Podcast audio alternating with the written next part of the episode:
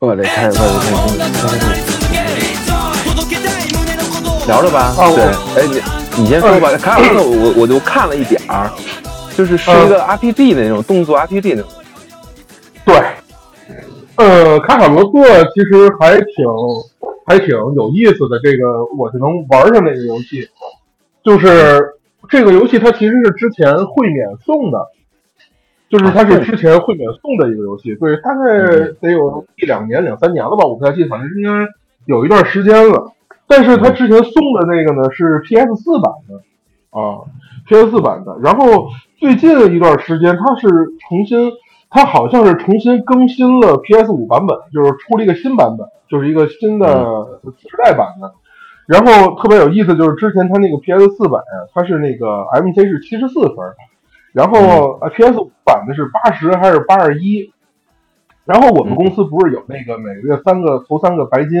就 MC 七十五以上的白金，他那个打完以后给给给我们内部代币的奖励嘛。然后就是那个，对，之前他那个七十四分那 PS 版我就一直没玩，因为它分不够嘛，它不够七十五，我就一直没玩。然后这个月，对对，然后正好这个月我没什么玩的了，就是因为他那个缺德，操他妈那个如龙维新集，我哎哎呦，不买这不买这。就那个维新集啊，他给我给就坑坑坑惨了，所以就玩点新游戏，我就玩这个。正好这卡卡罗特，我一看他评分也够，然后我就想着去重新体验一下吧。因为之前 PS 四版那个我玩了一下，我玩第一个任务是让我控制悟空去那个带着午饭去摘苹果去，就是其实就是从一个地儿跑到另外一个地儿，路上有些树，然后你从那树绕一下，它就会自动拾取起那个苹果来啊。那个会有这样的一个一个任务，结果我当时玩这游戏就玩 PS 四版上，我玩的时候玩不下去，我感觉特无聊，就什么玩意儿，我就绕树就拿苹果，然后钓鱼。那这次重新玩，其实一开始也是没有玩进去，就是玩到这我就感觉真没劲。但是呢，因为没有什么别的游戏可玩，我就只能硬着头皮玩，你知道吧？我操，一玩开行，重生之重生之我在龙珠当悟空，我操，太好玩！你小时候没看过？你小时候是不是没看过那个就漫画啊？这就是，这就是你，你就一下就问到点，那我点根烟啊，等会儿啊，没事没事，咱俩可以胡胡说八道。嗯，没什么。我小时候，呃，七龙珠小，他那个我小的时候那个版本，它是那种小，应该是三十二开的那种纸啊，那种特别比较小的小张的那种纸，然后它一个小薄本儿，也不是挺薄吧，就是有点厚度，那么那样那样算一本儿。偷好多好多本，我只有一本，我就偷偷摸摸的买过一本龙珠，就自个儿攒钱偷偷摸摸攒，因为我小时候没有零花钱，所以就忘了是打哪儿，就就抠出来点钱，然后买了一本，然后反复看看了好多遍，然后后来找不着了，嗯，然后包括龙珠的整个的漫画，我是一直到上大学之后，就是没什么事儿干的时候，才才才抽空给看完的。看完之后，其实。也没有特别大的感觉，就是那种哇太牛逼了，就没有那种感觉，因为因为可能确实也是过了那个就是那种青少年时期，对，就过了那个能对能对这种剧情就特我特爆炸那种感觉那个那个年纪了，所以当时看完《龙珠》感觉就哦行，原来这么回事儿，但是整个剧情什么也都忘了，但是。这个，所以我这次玩这个龙珠之前，我其实对它没有任何的期待。我在我看来，它就是一个特功利的一个白金战位服，啊，就是就这个意思。结果一上手之后，就迅速的让我就就沦陷了。就是因为这个卡卡罗特呢，它其实是分了四个篇章，它分了四个篇章，呃呃，就是整个大的章节分了四个部分。第一个部分呢是打那个贝吉塔。打贝吉塔就是相当于到拉，对对对，拉蒂兹、纳曼、贝吉塔三个人一块入侵地球嘛，然后被他们给打回去了。这是一个。第二个阶段呢是打弗利萨，第三个篇章呢是打，嗯，对对对，第三个是打那个人造人，十六、十七。哦，这可以可以，最后不是吗？对，然后人人造人最后的那个 BOSS 是沙鲁嘛？沙鲁，沙鲁啊，对对对，他吸人造人，然后最后一个是打布欧，就是后来又。胖布欧、瘦布欧，什么纯粹布欧、邪恶布欧，反正就这这布欧那布欧的，对，就是，所以他其实相当于是把整个的在这个就是在午饭出生以后的这个剧情，以一个特别就是提纲挈领的方式，以这个一段一段这样的一个很很很很规整的方式把它把这个游把这个整个故事给你串起来了，就告诉你这游戏从午饭出生以后有这么几个几个大的一个几个几个大的篇章。所以相当于他对记这个整个这期单方的事儿是特别有帮助的，这是让我挺挺啊！我操，这这这电扇把我的烟灰给我吹跑了，干啊！可以，这这个这个剧情相当好，就是没选那些就龙珠超什么那些后来画的啊，是没有那些那些都没有，那些都没有。对对，就还都是那个小的时候那个那个漫画的那个版本那些东西嘛。所以就虽然我对他其实没有太多期待，但是看过那些小的时候看过，这也不是小的时候吧。就十多年前看过那些东西，重新又想起来，那感觉还挺好。所以它呃剧情选的我觉得特别好，就是都是大块的战斗啊，就是跟敌人的战斗。所以这个是剧情，这个我觉得它这整个还原特别好。而且说剧情的话，我觉得让我有一个特特别这个呃怎么说让我就是从来没有我这么直观的感受到什么叫热血漫画，就是热血这个词儿。我我之前包括。海贼呀，什么火影，我我我我都看过，对，当然都没看完，对，呃，包括其他漫画也看过，就我们从来没有觉得说热血是什么东西，没有感觉，但是就这次玩卡卡罗特，我操，猛汉几度落泪，真的几度落泪，就是嗷嗷哭。段啊，我操，我都点比如啊，比如说打沙鲁，对，比如说打沙鲁，那个，对，我操，就是午饭只有一只手。然后就是他，他已经发出来那个龟派气功了，然后他感受到了那个悟空的力量，然后说这个这个就让他们感受一下我们父子一起的力量。哎呦，我操，那哭的哟，哭的哇哇哭。这是一个，哎，真的就是就是那个那种，呃，然后这这这我先说吧，这是一个，还有一个是那个弗利萨篇，弗利萨篇他们当时不是那个把那个呃那个贝吉塔在在游戏里啊，贝吉塔是被打死了。贝吉塔已经被弗利萨被弗利萨砸砸死了。然后贝吉塔临死之前，他就特别不甘的屈辱的，呃，就是跟卡卡罗，就是跟悟空说说弗利萨他是杀了我们整个，就是把我们这个把我们的星球毁灭的那个人。嗯，对他，就是他们整个种族全灭掉了。然后你要带着这个这个能力去，你要带着这个仇恨把他杀掉。就是你能，就是你知道贝吉塔他是一个非常骄傲的，而且对王子，他看谁都看不起。对，这就甭管是妻子啊、孩子呀，还是卡卡罗特呀，就你们都是谢是吧？都是谢。但是他在那个时候，当他已经意识到自己跟跟弗利萨真的是有非常大的实力差距，他跟卡卡罗特也有非常大的实力差距，而他又真的想报这个仇的时候，这种对于整个种族的。报仇的这种这种期待，甚至已经超出了他对于自己成为最强的赛亚人的那种那种执念的这个这个，嗯，对，已经超过了。就是那个时候，就是人物弧光，我觉得一下就出来了。就那天我那那天我还说，就是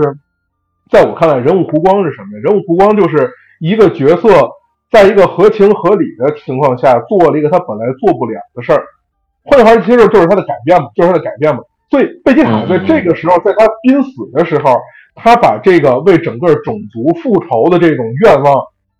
强行的压过他自己成为最强的赛亚人的这种愿望，并且把这个复仇的这个这个这个这个使命很不甘，但是也很没有办法的交给了卡卡罗特。我觉得他他那个那个漫画，就是他这个游戏那款动画里面最后这一点做的特别棒，大概一分钟左右吧。他是那个贝吉塔躺在地上，就是。是以贝吉塔的第一人称视角去看卡卡罗特躺在地上看，看到卡卡罗特说，就是就他就托孤嘛，就是我们这个就是他是我们的仆人，你要怎么着？然后就看贝吉塔那个手，就是伸起来那个手要想要抓卡卡罗特，就是你能想象，就是游戏漫画经常出现那种，我伸手要抓一个抓不到东西，然后人一死之后，咵手就落下来，那个那个劲儿，就是放到那个镜头，然后整个画面。对我操，我觉得这个特别牛逼，就是这种人物的弧光，在这个地方，我这那段我也哇哇哭。然后这是一个，还有最后一个，就是整个游戏最后最后的部分，啊，就是这个跟那个那个最后那个小布偶，就是最纯粹，就是最本初的那个，啊，不是原本初那个本初啊，是那个最原始的那个哦，跟那个小的布偶去打的时候，他们最后在拿元气弹跟他对波嘛，然后元气弹这个时候已经，就是元气弹的已经积攒了足够的元气，但是呃，悟空已经没有足够的体力去把它释放出来了。就是感觉已经马上就不行了，就是悟空也不行了，贝吉塔也不行了，所有人都不行的。这个时候，在那个纳美克人新的那个那个居住的那个地方，他们又又重新呼唤出来纳美克的神龙，然后现在还剩第三个愿望。这个时候，天天就是那个新的地球神突然就说，还有第三个愿望，能不能让孙悟空在在那个把一个叫孙悟空的地球人让他的体力完全恢复？然后纳美克神龙说：“我操，这随便吧，这不小小 case 吗？”啪，悟空的那个体力就恢复了。然后我操，太燃了！所有人就是他那那一帧的那个画面，就是所有人就是一个一个出来，然后最后他们都集集凝结在同一个画面里面。一起对，一起跟孙悟空在喊去吧，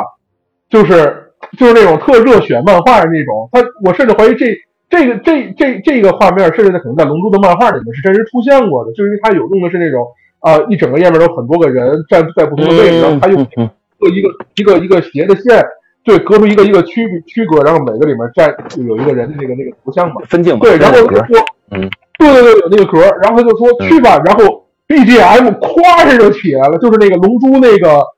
动画片的那个那个 BGM，应该是就是一下就燃起来了。我操，真的就是燃起来了。然后悟空就是他本来已经不是我印象他已经不是赛亚人那个形态了，就是已经就是反正就已经精疲力尽，然后唰的一下就那个那个那个浑身那个赛亚人那个那个气焰就起来了，然后那个大头对那个气儿起来了，头发又黄了，咵大长头发了。然后开始跟弗利萨撂狠话了，那不跟那个布欧撂狠话了？他说：“那个，那个跟你战，那大概意思嘛，就是跟你战斗真的很尽兴，希望你来生做个好人，我还想继续再跟你战斗。那意思就是我操，臭弟弟，你玩蛋去吧，你已经不行到这儿了。然后到这儿了，然后就两个人就在那在那对波。一开始还是势均力敌的，那个悟空那个人气弹是一个蓝的嘛，然后那个布欧是一个一个粉红色的那样。”对着对着，元气弹咵就弄得特别大，一个大球，然后就已经要要把布欧压死那感觉，然后就是咵一下就把布欧给炸炸炸稀碎、炸没了。哎呦我操！就最后这点儿，就是悟空凝聚了所有人的期待和愿望，然后作为拯拯救整个宇宙的这个最后的这个一个战战，就是一这样的一个人物出现的时候，而且他还是在你的控制下、你的交交互里面摁出来的，就是那种感觉，我操！真他妈热血，就是，就是，所以就是刚才上面说的这三个让我记忆很深刻的，在嗯嗯，在各个篇章最后的那个战斗，它都特别充分的体现出了热血这个这个概念。然后我就在想，热血到底是什么？我觉得所谓的热血，还真不是像像火影那种啊，就是给你嘴遁，它不是靠那个东西，它是在有非常强大的实力作为保证的前提下，又加上了。更加强大的信念，让你做到了你本来做不到的事儿，这个东西才叫热血，就是那种超越自我，变得更。你是不觉得嘴遁的这个这个这个这个这个路数是吧？我嘴遁，我觉得就，我觉得特 特别好，反正体现了一个作者他这个故事功力的薄弱，真的嘴遁看就是他已经写白了，对。但是六刀佩恩的时候还可以，就除了最后一下嘴遁了。我其实还挺喜欢六刀佩恩那个那个嘴遁，我觉得不是说他圆不回来，是那个粉丝不让那些人死，然后给他寄刀片。他那个时候我记得是收死亡威胁的。然后对啊，就是把看啊，对对，那另外一个另外，他本来的打算是让那些死了的人就真就在那儿就死了，就什么卡卡西最最多的是卡卡西的粉丝嘛，因为那个时候卡卡西他是那个确实死了嘛，被秒了。嗯，人气人气人气票选前几名嘛那，卡卡西。对，佩恩那儿我倒觉得还好，其实就是后面有很多，不是也不说后面吧，就是进了《疾风传》，它整体的这个节奏就我觉得肯定是没那么好嘛。呃，这你这，我觉得热血这个东西确实还是要像呃莱万刚刚说的那样，就是得有这这些铺垫，然后得有这些框架，然后你再就是非常有信念的去做一个事情。又对，而且又对，而且他这对，而且他这里面有很对，他这里面有一个很重要的一点就是。你要体现出来，你为了达到这个足够强的实力，这期间你就做那些修，就是按游按那个龙珠里的话叫叫叫修行，对吧？你要多少多少倍的重力势力，你要去训练，你要怎么怎么着？这东西是一定要有的，因为只有前面你付了非常付出了非常多的这个辛苦，到最后你加上一加上信念之后得到那个成果，它才会显得特别的这个就是可贵和珍珍珍惜。要不然我操，你还练什么忍术啊？你你都你练脱口秀去吧，对吧？你来谁你来我给你 battle，我给你口跟你 solo，你就是我就给你嘴遁就完事儿了，那就是另外一码事儿。对，然后刚才老杨说的那一点，我觉得有，就是我我我是比较这个，我不知道我理解对不对啊，但是我的想法就是，呃，龙珠这个连后来的这个剧场版，就是那个布罗利的那个动画，连连这次这个卡卡罗特这游戏，我就能特别明显的看出来，就是龙珠整个这个这个系列的文艺作品，它对于战斗的这个画面的这个表现，真他妈牛逼！之前我看那个就是龙珠超布罗利的时候。呃，那个不是一个那个是一个那个动画片嘛？好像那应该是剧场版的一个动画片，大概九多分钟一个动画片。对，从头打到尾就没有废话，就没有给你什么没有废话，就没有什么就问一句你是谁？我是布罗利，你是谁？我我是卡尔洛特，我是贝塔，Ready Go 就开始打了，然后打了一个半小时就完事儿，就是没有任何废话，而且中间那个整个的那个整个的打斗的场面。那些动画、那些特效，你就感觉做的没有重样的，而且是特别精彩。在这个在卡尔罗特的，就是这个里面，它就整个游戏里面有非常多这种过场动画在表现这个战斗这个场景。我不知道这个他们是根据一开始鸟山明画的那个漫画这东西直接去直接去复原，加一点自己创作，还是干脆就都是他们自己创作的。但是不管怎么说，就是呈现出来这个东西，就是从视听的感受上确实是太牛逼了，特别棒。就是整个战斗极其的华丽，就是。呃，各种各样那个分镜头就是爽，就是爽，对对对，特对对对，没有什么废话，特别棒，对，没有嘴遁，不跟你聊，不，对，不跟你聊聊什么呀，对吧？就打就完事儿了，对吧？然后，但是这个没有没有聊，对对对，对，就是打，就是打，对。但是他这个，但他，但是他这样弄其实也有一个让我感觉是一个一个比较，就是在对我来说感官有一定影响的一个问题。就是它那个里面的过场动画实在太多了，就实在太多了，就是以至于我可能打一两场战斗，我就得我就得碎一下看个动画。它有的时候还还不是那种战斗动画，是剧情推演的动画。因为就比如他会介绍在在某个城市，我们看到了一个这个这个废弃了很多年的一个时时时光机，然后大伙儿来到这儿，然后来看，好，然后然后你来控制，然后你真的控制这个人飞到这儿之后，又一段过场动画，大家围在这儿不知道发生什么事儿。就是他有他就是他用有他的整个游戏里面有太多的共享动画，以至于整个你游玩就是你你玩的这个过程的这个体验是被这些过场动画切的非常细碎的。就是你可能打就是控制一会儿就是一个过场动画，然后过场动画没多长时间，然后你就接着又自己控制，就相当于是就是它那个整体的那种体验就没有了哦，整体体验没有了。对，所以说我觉得这是它的一个比较小的一个问题吧。对。然后再下一个就想说说它这个这个呃整个战斗系统这个东西，呃，昨天我还跟我们同事聊，昨天还是前天跟我们同战跟我们同事聊，就说战斗战斗深度的这个问题。然后当时我们俩就得到一个就是共同的一个结论吧，就是我们觉得啊，就是所谓战斗系统的深度，其实就是让玩家可就是当玩家面对一个困境，或者当当玩家面对一个挑战、一个要解决的问题的时候，我有多种可以选择的方式。对吧？就是我可以选择说是这个这个，比如说咱就拿战神举例，我可以选择这个直接平 A 过去，我也可以选择什么用用一个小连招，我有三种武器的连招或者怎么着，其实我有非常多的选择可以去使用，对吧？然后在用卡卡罗特里边，我觉得他这个做的也特别好，做的也特别好，就是因为呃，他这个有非常多的技能可以选择，而且这些技能其实都是。呃，在就按照如果没有记错，它应该都是游戏，就是它那个漫画里面真实出现过那些东西，比如说元气弹呀、气元斩呀、什么这个太阳拳呀、龟派气功啊，就都是这些东西。而且它的那个战斗的，就是每个角色，你你有很多可以控的角色嘛，然后每个角色它的那个战斗的那个天赋数、技能数特别多，也都不一样。都不一样，它可能有几个是那种共通的，比如说什么增加这个破防伤害的这个百分比啊，这些可能有些共通的，但是其他都是针对于每个人自己有一套单独的那个技能系统。就比如说贝吉塔，就是就是研究什么叫什么极克力炮，还是就好像是叫我也不知道是什么东西的。然后就是他每个人都是都有一套自己的单独自己的那些技能的升级的系统，这样就让一方面就是当玩家可以控制不同的角色的时候，又可以用不同的技能。就是就是每个人的战斗方式其实都不太一样，我看到那个那个动画都不一样。然后同时每个人他在战斗的时候，我可以选的又很多，所以整体玩起来感觉就是我可以用我可以用任何一个我想用的龙珠里的角色，然后用用然后发这个我想发的技能。这个我觉得让我感觉就是让我感觉特别真实，就是因为不一定每个人他都喜欢同样的人角角色。好的，OK。对比如比如比如说像像短笛，他们这使的技能都不一样嘛，就魔魔魔斩光沙炮不一样就那套。魔棍光叉炮，对，包括嗯什么那个对，他就是我不太记得那名字，因为短笛我用的比较少，没我没练它。嗯对，嗯，然后这个里面我就想从这个战斗系统，我就想说一个新的东西，就是你说这个龙这卡卡罗特真的不不难为玩家，他真的不难为玩家，就是他给你出了一个 DLC，叫好像是叫力量觉醒吧，还是叫什么呀？嗯两个 DLC，一个前篇一个后篇，然后在那个后篇在前篇里面是打那个破坏神，嗯，哦，打那个破坏神就是一个像那个埃及的那个狗头神的那个那样我知道那个，角色，，那后来出的对对对，跟他打，对对对对，嗯。跟他打，然后就是让你练级，然后你可以去把等级练特别高，而且可以给你那个升级道具，这个升级道具你可以可以给其他角色用的。对，哦。所以相当于我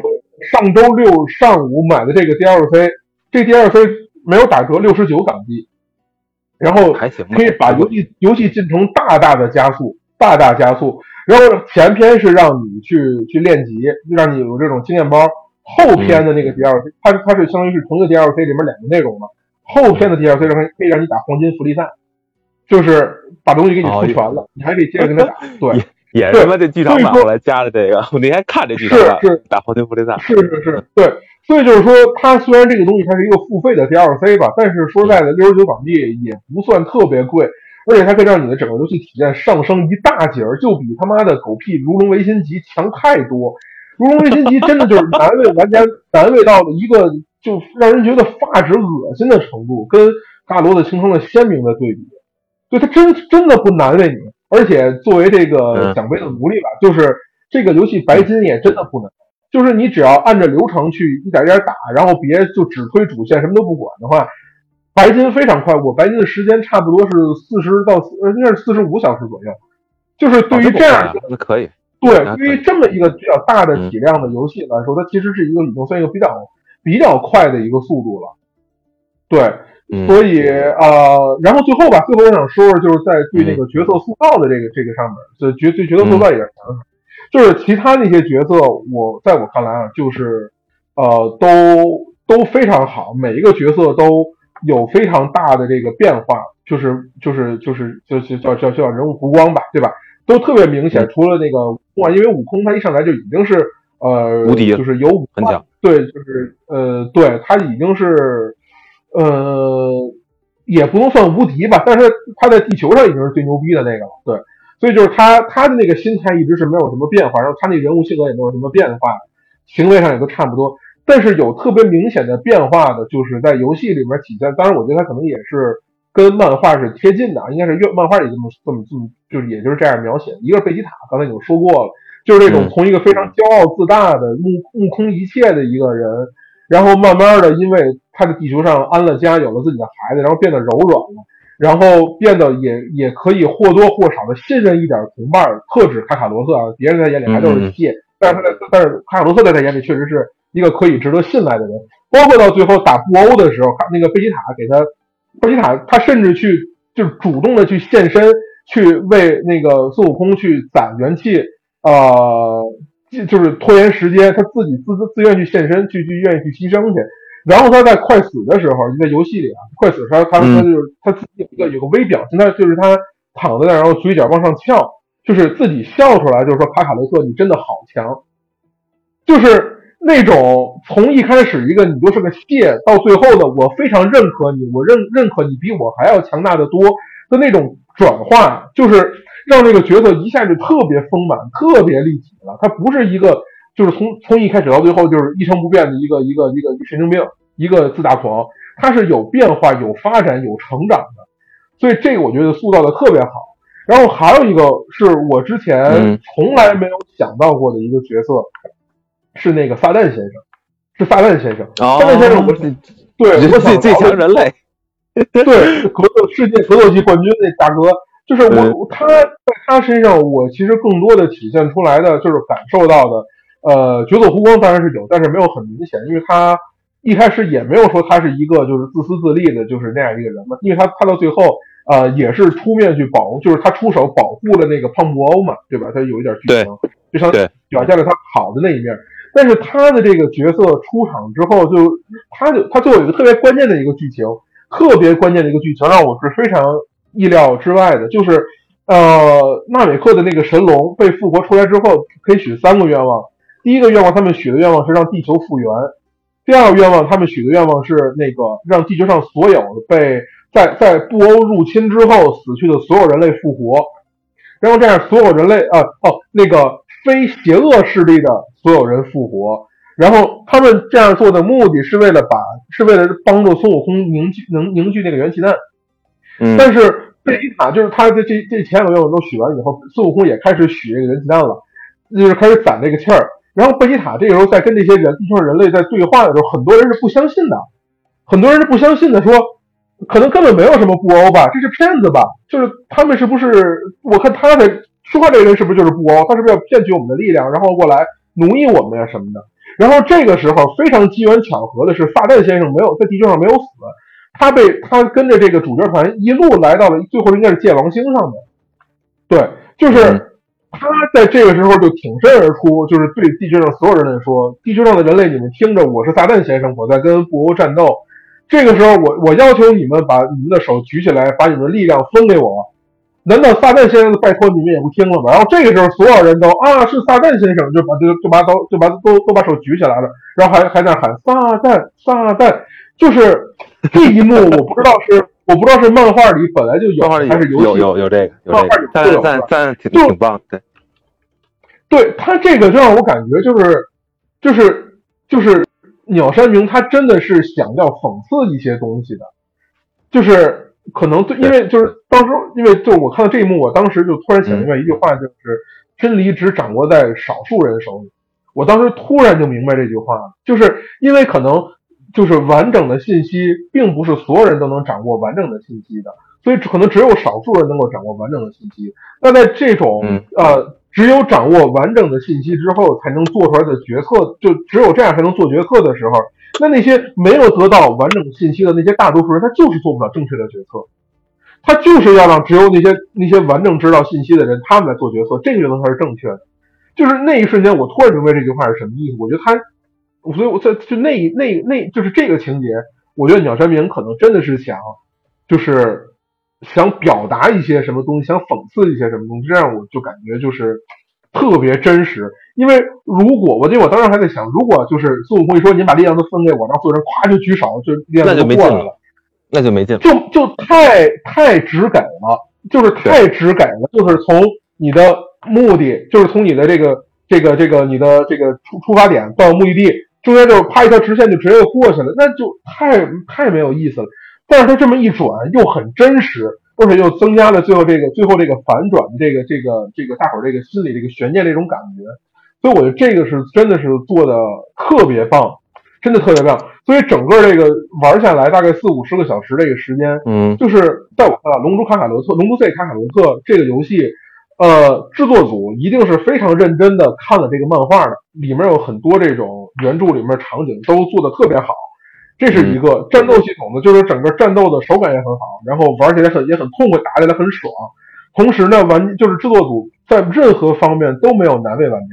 他没有用一些特别奇怪的素材去卡你进度，也没有要求你去卡等级，就是呃去去怎么怎么着，因为这游戏有有特别明特别强特别强烈的那个。等级压制这个关系，你差两级三数值，嗯，对，RPG 的 RPG 的这个这个这个系统做的特明显，你差两三级可能打人真就是刮刮血，就是连血皮都刮不掉，就就刮痧纯刮痧，所以就是它的这个它在各个维度都没有难为玩家，而且真就是很很很很完美的带给了这种不管是龙珠的。以前的读者还是粉丝，还是说只是对这游戏有有大，就是对这个漫画有一个大概的概念，但是没有什么具体了解的玩家，就是不管对什么样的人，他都给了一个非常好的一个一个一个游戏出来。至少在我看来是这样。所以，卡卡罗特真的是一个，不管你看没看过《龙珠》，只要你对这东西感兴趣，真的值得非常推荐大家去玩去。这游戏做的真的太棒了，太棒了！应该是我今年上半年对仅次于霍格沃茨的最惊喜的游戏就是这个。我真他妈惊了！我其实对万代做这种就是完全纯 IP 的这个，原来都比较害怕，就是因为有很多特别水的嘛。没想到这个《龙珠》就让你说的这么好，真真的真的相当不错，相当不错。对，行，然后嗯呃，那到我，然后就是是这样啊，就是当时咱俩说的这个说聊这游戏，就是我当时一个是之前《神界原罪》打完了嘛，差不多一百一百多点小时，一周目，一他这个一周目就得一百个小时啊，就是不太可能，呃，除非你就是完全背攻略、看攻略打，就是你要自己玩的话，基本一百小时，一周目肯定这样，然后基本上打完，然后最近加上礼拜五的晚上，我儿子放学，我们俩去看了那个《龙与地下城》电影，电影你看了吗？电影没看，一直想看，但是我上周末看的是那个、那个超级马里奥，那个我操真牛逼！哦，龙与地下城也要看，龙与地下城不好在哪儿呢？我就先说一下不好啊，就是没有是没有中文的，所以就基本就只能大人。我儿子看的，我得给他讲，对，就有什么有什么，我得我得他一边看，我我我一边看，我得给他大概念念字幕，给他讲，因为他没有中文，所以可能普及率会差一点。但是好处就是这个电影全二 D，没有没有三 D 啊，还是不错的。就是你看完之后，确实会对就是这种《龙与地下城》就 D N D 的东西啊有兴趣，真的很有兴趣。就是我应该说，今年两个，再回头咱们聊电影就可以说，就今年有两个这种动画，呃，不是是游戏改的这个这个动画片或电影，一个是马里奥，一个是这个《龙与地下城》，都看了，都不错。我觉得他们是不同的方向，但是都将游戏改编做出了特色，就改编奇幻，不再走那种严肃的苦情戏，尤尤尤其是这个《龙与地下城》，是一个非常愉快的一个快乐故事啊，所以后来我就。标准的爆米花电影啊，非常爆米花，而且跟你说这个牛牛就牛逼在哪儿呢？就这里面有一个角色是一提夫林，是一个就是半人半人半恶魔啊，就是你要看的时候呢，你就其实你很难看出来哪儿区别，因为他他又和精灵长一块儿，他但但是他长脚长尾巴。回家之后我就给启动一下《博德之门三》啊，就跟我们家小孩说，我建一个博就是提夫林那个初始角色，我说你看提夫林就这样的，是跟那个游戏里啊是一样的。那你选提夫林再选德鲁伊，其实就跟游戏里的造型其实可以相近，因为因为这个游戏里也可以把提夫林切成正常肤色，按理说提夫林应该是偏红或者偏蓝那个皮肤居多。对，后来我想起来，但是呢，就是博德呢，其实还是一个，虽然今年博德三我肯定也玩，但是我觉得博德就是一个。还是入门有难度，就是真说实话啊，这博德三，你要是说什么都不知道，完全不像龙珠这种，就是你你完全对 D N D 没了解，你玩有点难受。为什么？第一种族多啊，种族特别多，然后第二呢，职业也特别多，然后你要是不小心，你要选一战士还行，你选一战士的或者野蛮人，基本就是选种族职业，就选种族选野蛮人得。你要选一牧师。我特费劲，你选一牧师，你还得选信什么神，信仰什么什么什么东西，就就复杂了。这很多圣骑信错页。哎，其实是这样，就是这个 D N D 的体系里头啊，或者说这种 C R V 这体系里头，比如你呃不是有类似的，就是你选牧师，你不一定信好神，你你可以是坏神的这个邪神的这个牧师啊，包括圣骑也是，包括圣骑也是，你就是。信邪神圣骑也也可以，不叫圣骑，就骑士这种思路也可以。所以你就，哎，对，你就走这个思路你也可以，所以就有点复杂。但是你要选一个简单，再加上你还得选什么法术啊，什么戏法，因为电影里说过，就是他说我这个是戏法，戏法就是每天相当于随便用，大概是啊，法术就对，就对，就是这是法术就不一样了啊，还有就是它它是区分了 style 和 trick 的区别。差不多，就反正是有区别的。哎呀，就是有点费劲，所以后来，我想对说说，你要是这个有兴趣呢，说实话啊，就是因为这个博德还得有八月份好像才发这个一点零版本。今年肯定发吗？发发发发发，因为他这个做挺长时间的。啊，做挺长时间，可可未必就不跳票啊，是吧？啊不不不，碧海不提了不提了，不是 这个公司，就是拉瑞安之前也这样。他之前这个这个《神界原罪》也是，就是呃从 E A 到这个一点零，就是时间长，然后但是最后就是拿出来的还可以。但是我如果咱们要拆开揉碎讲，就是就是《神界原罪二》这个最终章也不好，也不是特别好。哦，我先说最终章也不是，对结局巨多，结局特别多。就先说咱们说回《神界原罪二》，不说博斗啊，《神界原罪二》就是所以我为什么建议玩《神界神界原罪二》呢？它是一个。也是 C R P G，但不是完全 D N D 的体系，它比较系统相对来说就简单。你这个不用考虑那么多。比如说你选种族，就是人类、矮人、精灵这种常见的，加一蜥蜴人没了，嗯不会有什么啊提夫林啊、半身人啊都没有，就没有更复杂。比如什么精灵还要分暗精灵和和这个高等和这个正常的精灵，它不分，它就是它它就是一个精灵这样的，就相对嗯简单一点。然后职业上选择上呢也比较无脑，你选职业之后呢，你就按它预设走就可以了。就一般来说，你选哪个职业，你看着帅，然后你就预设就走，嗯就都能玩。我看了一下，就是预设的都是可以玩的，没说嗯不太行，或者是有个难度什么都没有，都是不错。我嗯咱们以前节目其实也聊过，我是我是小时候因为《搏斗之门一》的时候受过刺激，所以就是不一直不玩 CRPG。我得这个这三十多了，从来就没玩过 CRPG。但是这一次玩这个《神纪原罪》呢，确实神《神纪原罪二》啊，这一我玩了一下没玩进去，因为一有点老。这二代呢，确实是非常的有意思，就是二我没玩进去，你是不是在船？你你你是不是在船上就没玩进去，还是说你下船了？船上我已经我已经到到了一个地方了，然啊后打了几个怪吧，然后我就感觉就没有什么目标指引那种感觉，就是没有一个东西在前面引着我往前走。哎，哦这个游戏啊，就是哎，我一开始也是这样的，我一开始也是玩了几个小时之后就不玩了。但实际上，这个游戏要怎么玩才有意思呢？你千万别用预设角色，就是不要用预设角色，你就是不要用它里面什么费恩啊、红王子啊、希洛什么，不要用他们，你就用一个你自己。嗯，你就嗯你就觉得，如果说是你自己应该怎么办？就是以一一周目的时候，所有的选择尽量以你的这个平心去选，就不要说嗯。特别功利，就是你觉得到这儿应该怎么办？比如你觉得这个这纪元导师都是坏人，他见面必须得就给给刀砍死，那你就按你这思路玩儿，就就别琢磨，对，就别琢磨，哎，就很有意思，就是一定要带入你自己，因为它这里面有大量的分支选项和这个嗯。殊途同归的这个路线，这你就是我嗯。一周目玩的时候，尽量就带入我自己，比如说我见一个人类，然后呢，嗯。呃，选这种，比如说呃高博学，然后高鉴定，其实后来发现这个不是特别好，但是我觉得其实当当时我思路就是这样啊，然后这个您就是迪卡凯恩。对，反正你对，反正你就是有这种这个有博学有鉴定啊，就看起来比较聪明的，就加高智慧，但是你你也可以选嗯。战斗型的这种思路。然后呢，但但后来我二周目再玩的时候就不会，就比较功利了，你就感觉哎很有意思，就整个游戏嗯都会按照你的这个你想玩的进程走。比如说我最开始的时候在船上，你在船上不能见那些队友吗？我觉得啊对当时觉得比较对吧？有两个角色特别有意思，一个是红王子，一个是费恩啊。我觉得红王子说话正常说话特别贱，就是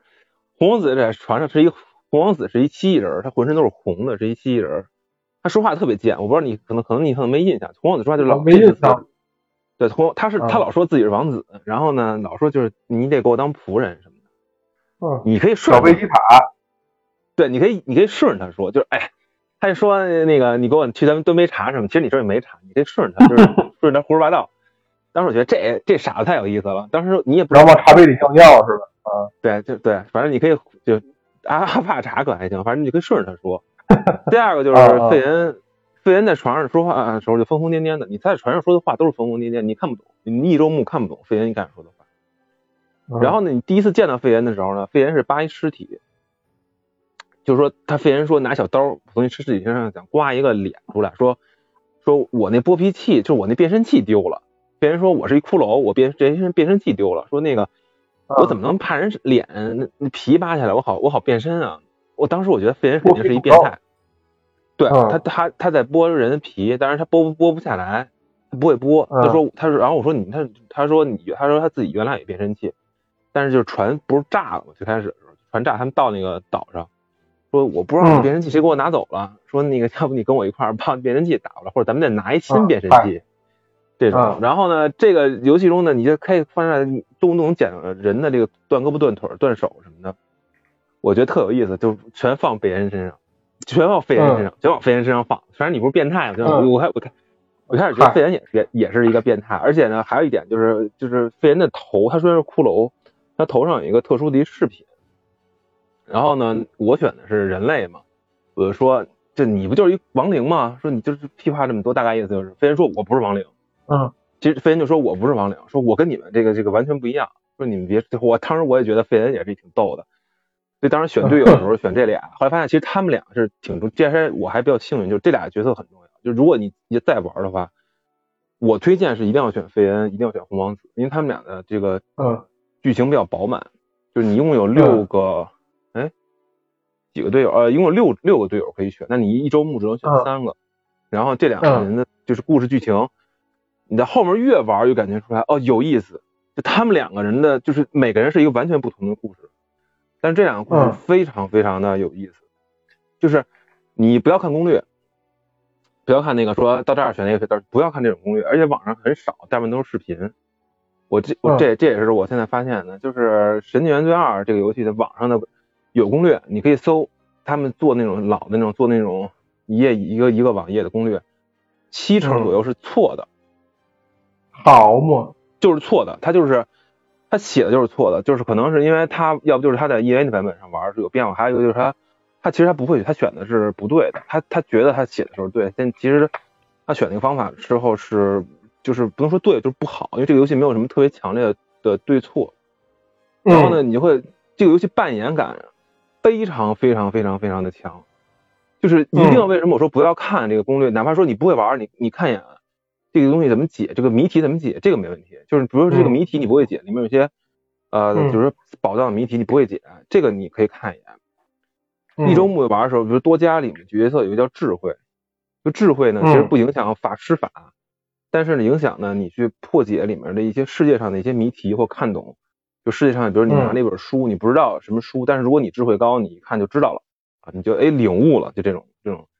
这个很有意义，就好多谜题的话，其实你智慧高，你角色就知道，你就能逐步的去解析这个世界上的东西，就慢慢慢慢去玩。比如说啊，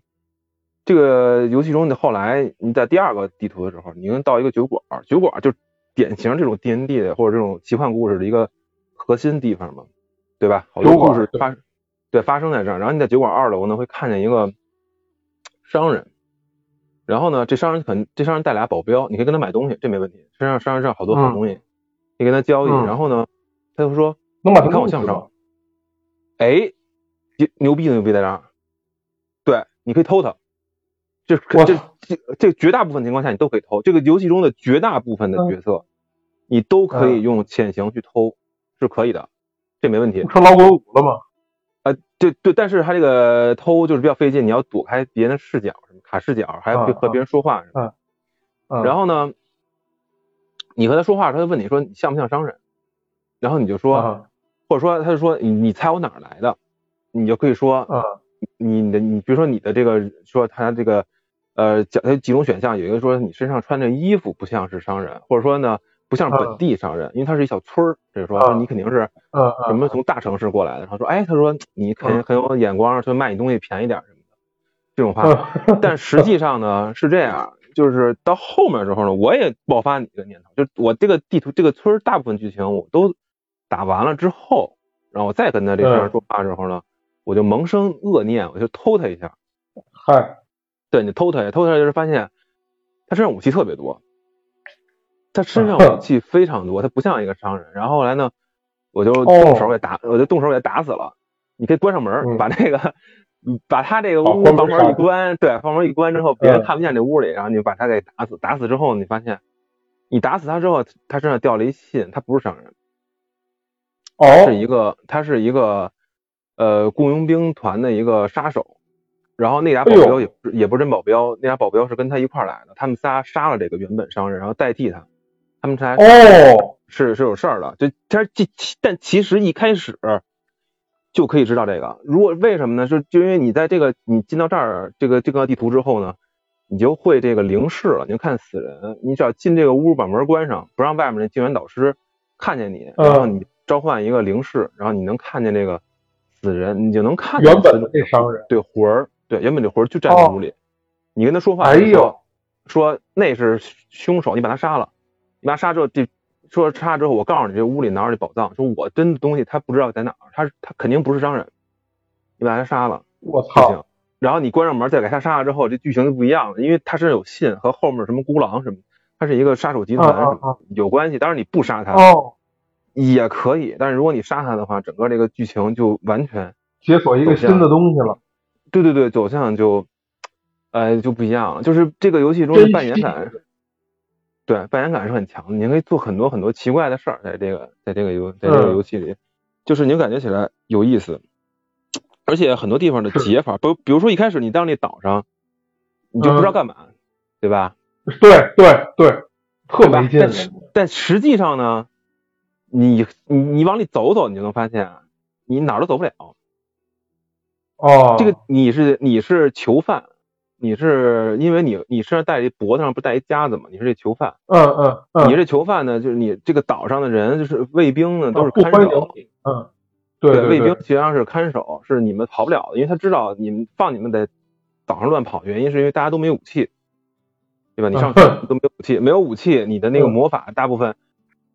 被封印着，你你带着你最厉害的魔法，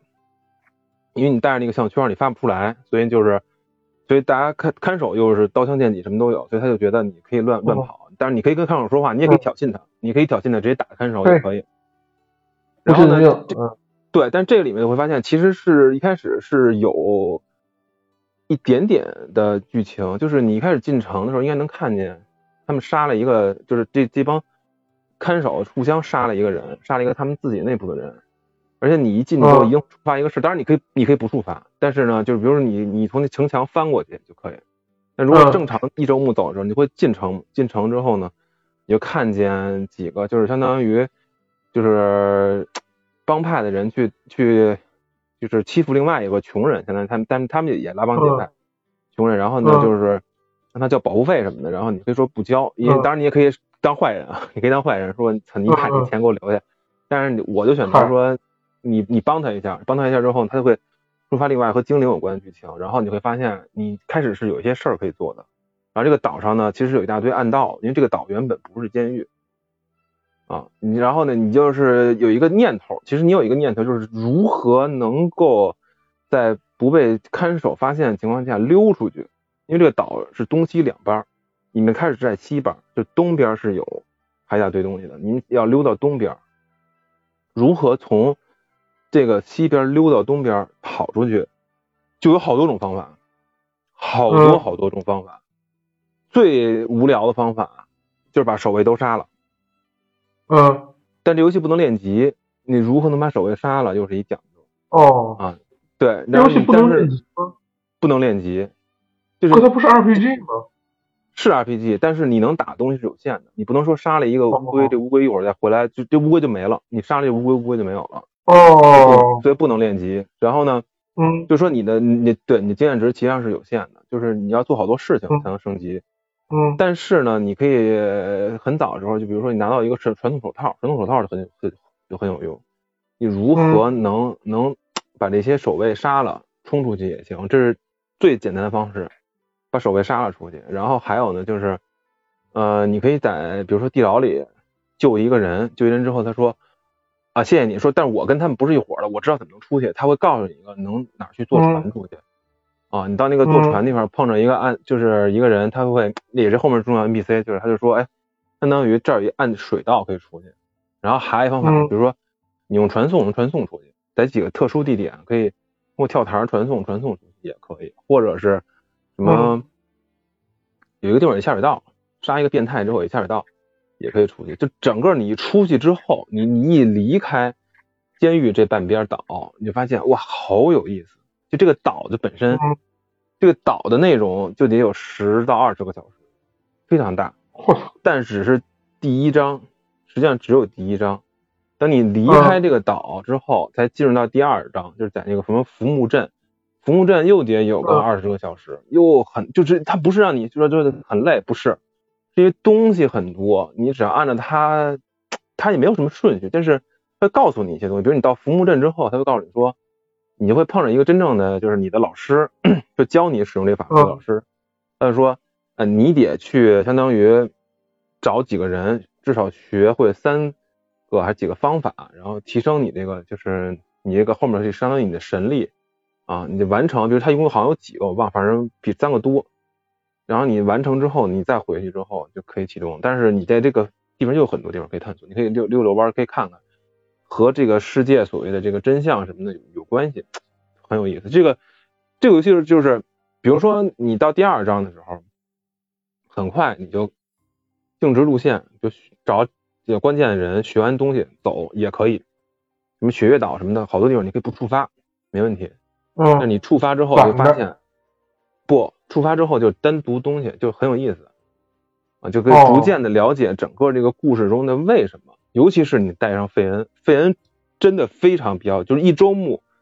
可以不选任何人，但一周目一定要选费恩的原因，就是因为费恩和这个故事本身非常有关系。虽然看起来是一个变态，但是他和这个故世界本身。而且他自己还失忆了，他和故事本身很有关系，就很有意思，就是有一种强烈的扮演感，就是自己一个人给家这种扮演感很好。就是一周目千万不要干几件事情，就是看攻略，选孤狼，孤狼就是一个人特别厉害，你不带队友，就不要选孤狼，因为带队友越多，后面能看的内容也越多，你会发现很精彩的一个奇幻故事，而且。还有一点我非常喜欢，就是一周目完之后，我也不是完美结局。嗯，我还有一个重大的失误，就是我死了一个角色，所以后来才想玩第二周目，就是会给你一些遗憾，但是你会觉得呢，这个遗憾本身是冒险的一部分，他不会告诉你是一个坏结局。他在最后结尾的时候，他有后置谈，他不会告诉你是一个坏结，他就说相当于说，冒险就是这样的，说故事就是这样的。不是说，呃，一定要去成为 Happy Ending 打败魔王拯救世界。其实没有没有魔王和拯救世界，就这么一个故事啊。因为我最后选费恩，费恩还跟我瞎逼逼这这些话，大概意思就是就后面就很有意思。对，所以这个游戏就是你，而且而且它现在第一做完了，第二它有一个非常容易的一个探索版，就是简单版本。那简单版本就是战斗就跟白给一样，战斗就是你几乎怎么打都能过。瞎玩也行，然后就是完全当一个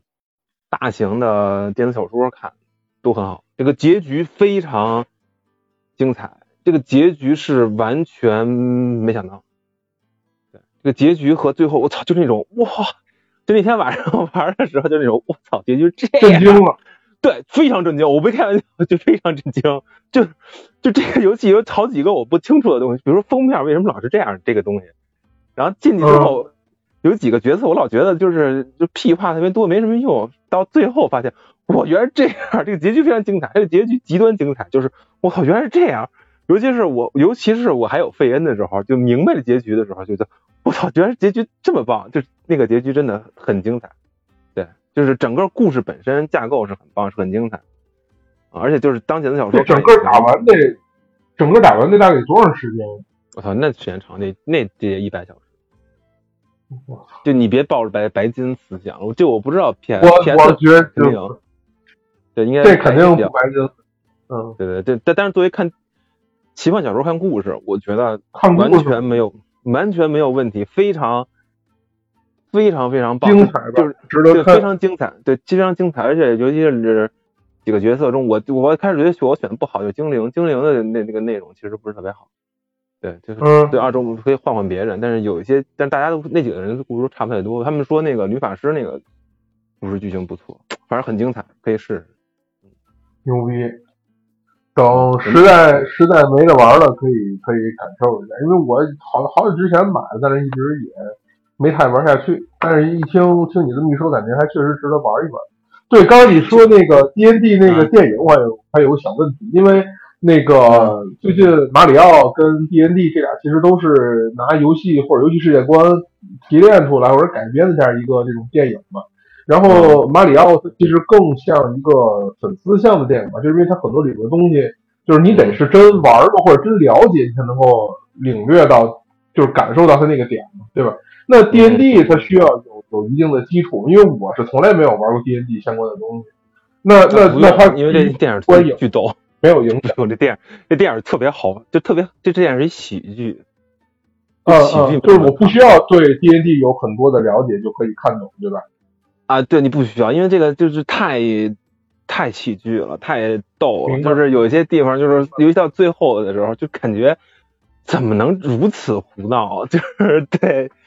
但是呢，他就你要是知道，感觉就是他就确实是他 D N D 也就这样，但是你也可以嗯确实是胡闹了一把，然后那些好玩，尤其是最后几个几个胡闹这个角色确实有意思，就是很好玩儿。但你要知道呢也行，比如说他们去哪儿吴东城，哎，你看吴东吴东之夜嘛，对不对？然后一说、说另外两两个来的城主，那个有什么博德博德之门来的，我操，嗯，对吧？就你就大概能哦知道能知道，然后呢还是能知道的。对你，你说他那个圣那圣骑傻了吧唧的说，哎，我把那地儿存幽暗城了，那你存幽暗那个地方，那你一看就知道是是那个崔黑子他们家，就是存在那那个地方，大概能能知道。对，就是但是呢，所以就是你啊就是你你没看过也行，因为他不会跟你讲说这哪儿哪儿哪儿，你嗯嗯嗯，看一地洞，对也可以。不太嗯不太影响光影的节奏嘛，对。但是如果你要真了解的，看着肯定是更好。会有一些加分但是他的加分跟马里奥是不太一样的。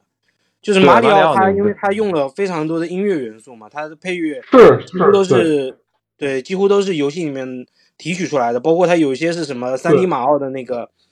那个、那个什么呃银河里面的一些配乐都给它拿过来嗯嗯。用，所以你如果就是都有玩过，那你情怀加分会非常非常强。那地下城的话，它就不太一样，因为它找的几乎就是都不是什么什么很出名的角色，除了那个法嗯师，呃，除了那个术士，他的那个哦名，字是是是，他他他那个是有有，他他的曾曾曾曾曾曾曾祖父是呃比较有有名气的。我操！不要剧透，不要剧透！没没我靠！对电影里没说，电剧透。电影里都没说出来，这这就是你有啊有有有，电影里头有说出来。哦，是他他他他没有明确的这个给你讲，而且而且那就那傻子的状态和你也联想不到，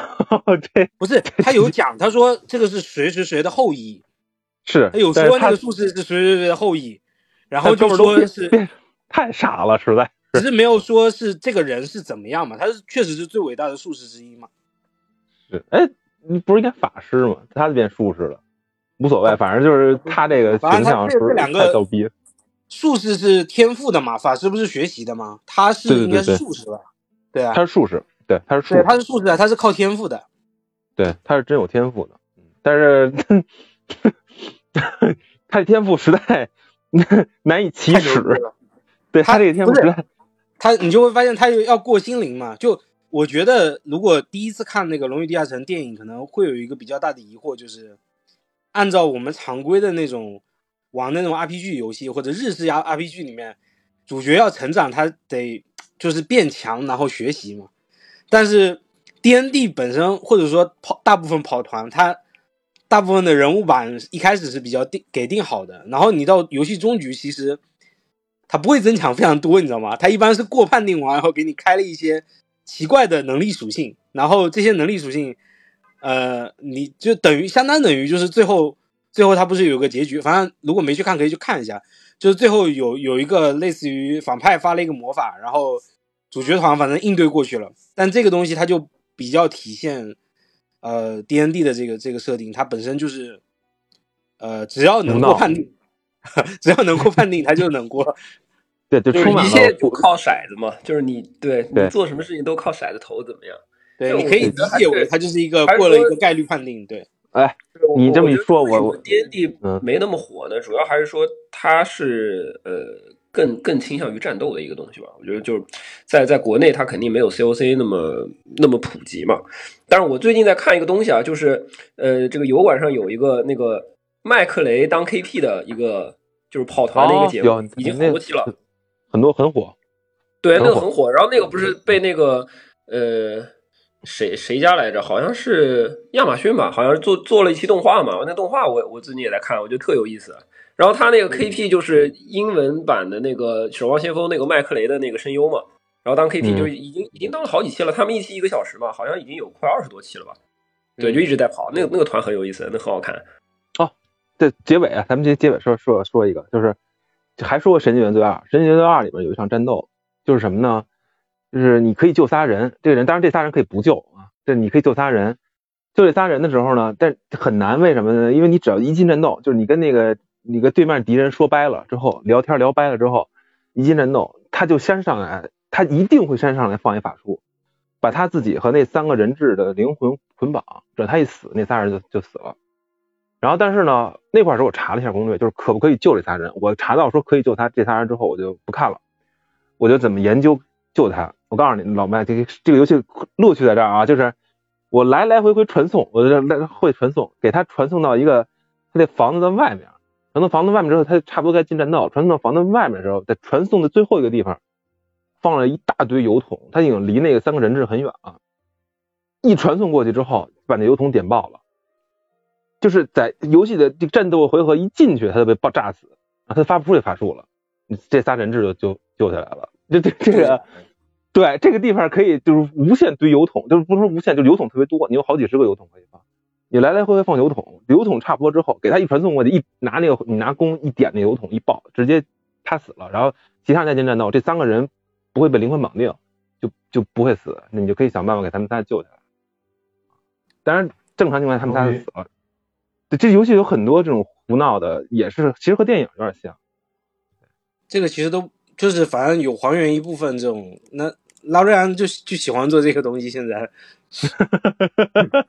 传送的传送八竿子远，得传送八竿子远。之前之前玩玩那个《博德之门》，它不是 demo 版吗？那个我当时手册的时候，反正就买了嘛。然后当时有一个算是很神奇的 bug，就是因为它一开始那个传送法术，它的距离会会有的时候会触发 bug，会传远了嘛。然后它里面一开始进战斗的时候有一个。打枭雄的一个一个小小故事，就《博德之门》那游戏，《博德之门三》那游戏里面有个打枭雄的小故事，然后你有概率传送，直接传送到枭雄屁股背后，就是正常你是进门是直接正对他，对不对？然后会有一些触发点，触发完以后，然后枭雄会发现你，然后过来然后打你嘛。但是你可以就是传送的有概率触发一个 bug，然后给他传到枭雄的背后，然后你会看到背后的地图。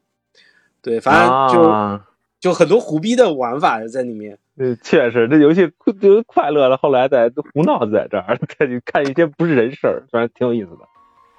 听着感觉很自由，就是可以做的这些东西很多，很自由。就你可以寻思，就是有点像我们之前玩那个什么啥的，就是说，就我寻思这个东西能能跑就跑，类似于这样的。对，您就是立即兽人哦。等会各种整整整活行，走，胡蛋，我先坐。小 A，小 A，嗯，好，二哥，二哥，二哥，二哥，二哥，二哥，二哥。